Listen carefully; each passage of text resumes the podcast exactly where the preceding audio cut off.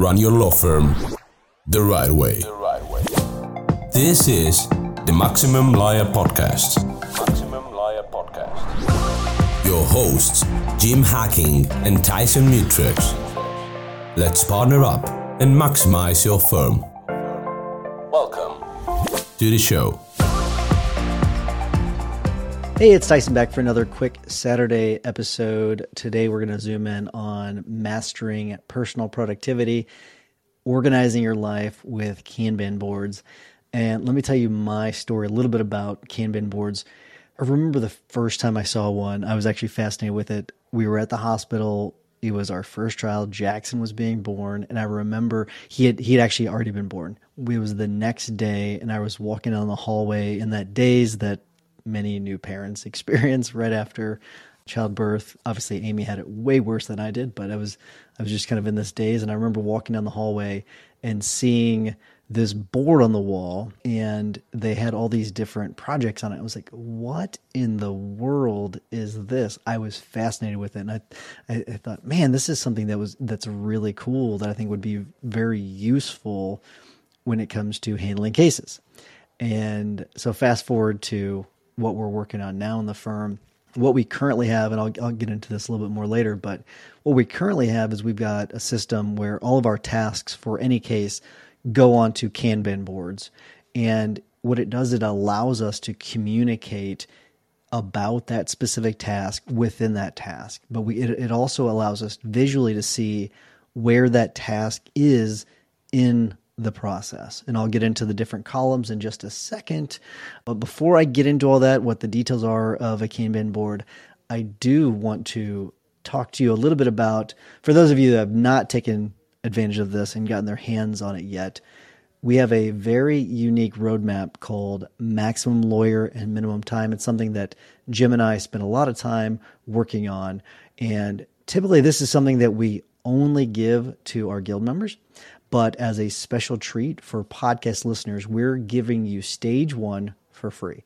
We give all three stages to guild members, but for you, for listeners, as a reward for being our listeners, as, to show our appreciation, we're giving you stage one for free. All you have to do is text the words stage one to 314 501 9260. Do that, and you'll receive it absolutely free.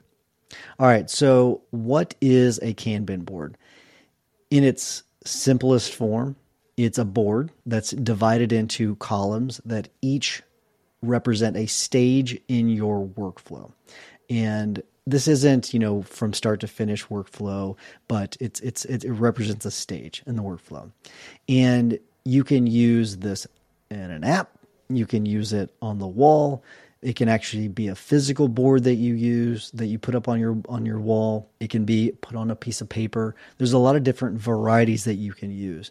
But imagine a card or the easiest way to probably visualize this for you for those those of you that don't know what it is, uh, if you visualize a wall, it's divided into four columns. And you take sticky notes, right? So we'll call that that's a card, but you take that sticky note and you put that on the board, and that sticky note represents a task. Okay. So as the work on that task progresses, you're moving it down the line until you reach the column done. Okay.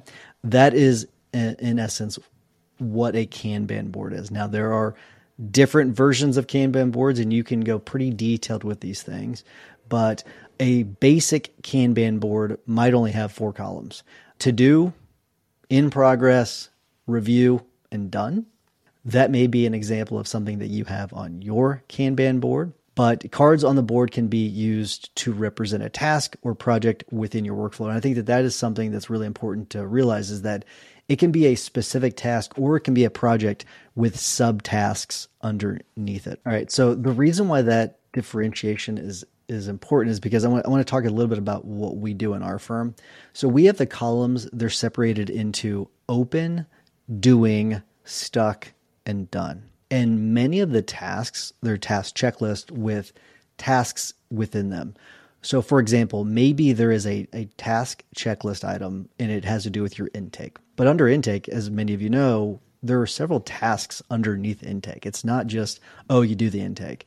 Uh, you do the intake, but you got to send forms out. You got to collect information. So you do all those different things, and you maybe they're assigned to different people. So we have different task checklists that underneath you can actually put a variety of different tasks for different stages in the process.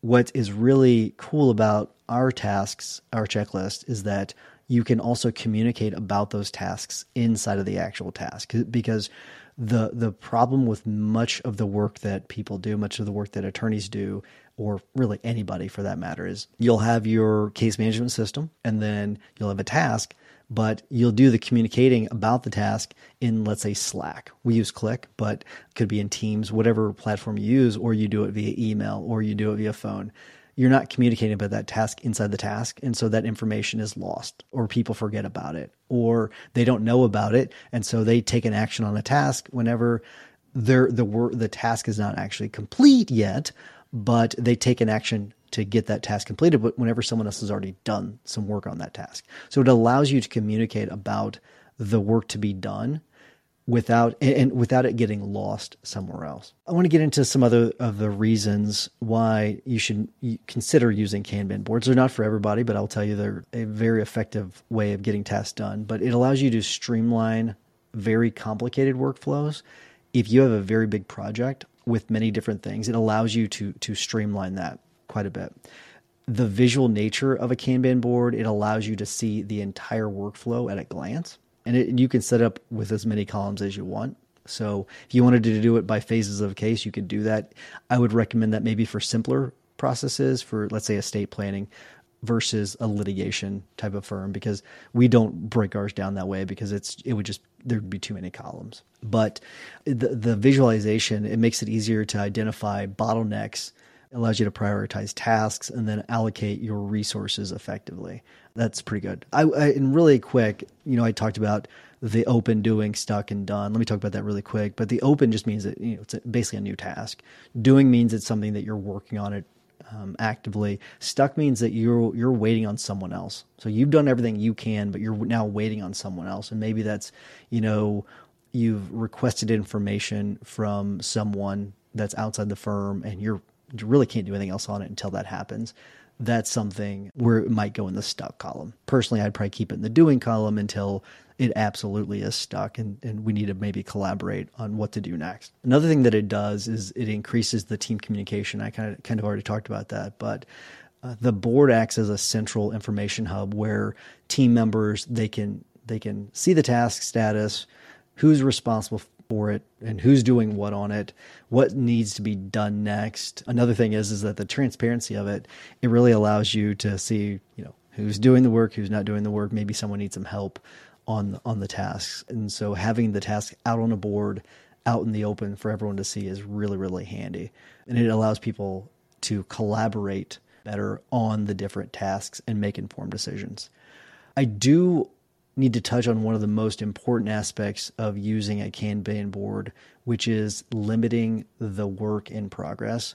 Uh, it's really important to put a cap on the number of cards that are allowed in each column because when you limit the work in progress, the teams are encouraged to complete the current tasks before taking on new ones because you keep dumping new things into the column they're not going to get things done. They're just going to, a lot of them will probably start working on the new task and then the older tasks will start getting pushed down to the bottom and they won't get done. And it's going to prevent you from having bottlenecks and, and increase efficiency. So if you do start to see that the tasks are piling up, there may be an issue with your workflow or there might be an issue with a specific employee that you need to address. All right, so let's talk a little bit about some practical applications for Kanban boards. I did talk about how we handle our tasks, but you can definitely do it with case management, and, and it allows you to track each case from intake to re- resolution. We even have a Kanban board when it comes to our trials. Now, this is one where it is it's got several columns, but we have we have it where it's separated for cases that need to be filed,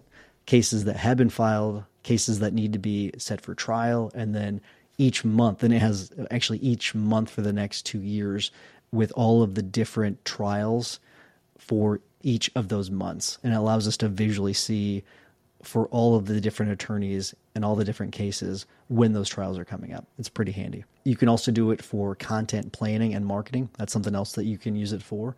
And we we have these for all of our teams. We're we're all using them for for different things.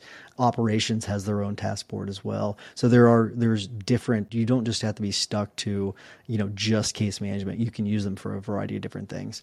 And then we use a an actual physical Kanban board on a wall in our personal life at home, and so in in the office at home, we have it set for our daily tasks, eh, or not not necessarily daily tasks, but our tasks that we have to do that everyone knows that is in a relationship. If you're living with your your partner you understand that you've got certain things that you've got to get done. Especially if you have kids there's certain things that have to get done. So task goes on the board and it's assigned to a certain person. We have it based on color, so different colored sticky notes for different people. So the kids have it as well. So they've got their, each have their own color. Amy and I have our own colors, and you can move that along the board. That way, you can visually see who has which task right away. All you, all you have to do is see the color, and you know know whose task it is. So, all right. Well, let's start to wrap things up. The usefulness of Kanban boards it goes way beyond task management. I, I'm hoping that you realize that they are a great tool for the visualizing the information, communicating between your teams, and enhancing productivity, which is what you're you're really looking for. And it doesn't matter whether you're in law or tech or some other industry or you're using it for personal use. You know, taking this approach can it can fundamentally transform how you approach project management and executing those tasks. So it's going to give you that bird's eye view of you know all of the ongoing tasks and it allows you to promote disciplined work habits. So i really hopefully hopefully you'll take these on because it's uh I, I would say that they're really instrumental in the things that we're doing and the work that we're getting done. And it allows us to be really really efficient but just as a reminder, if you have something you want me to cover on one of the Saturday shows, just shoot me a text and I'll try to cover it if I can. 314 501 9260. We do get all of those texts. We get a lot of them, but if you've got something you want you want us to cover, just let me know. And we've had a lot of great suggestions, and we'll continue to attack those the the list of growing suggestions as quickly as we can. But until next week, remember that consistent action is the blueprint that turns your goals into reality. Take care. Thanks for listening to the Maximum Lawyer Podcast. Maximum Lawyer Podcast. To stay in contact with your host and to access more content. More content go to MaximumLawyer.com. MaximumLawyer.com. Have a great week and catch you next time.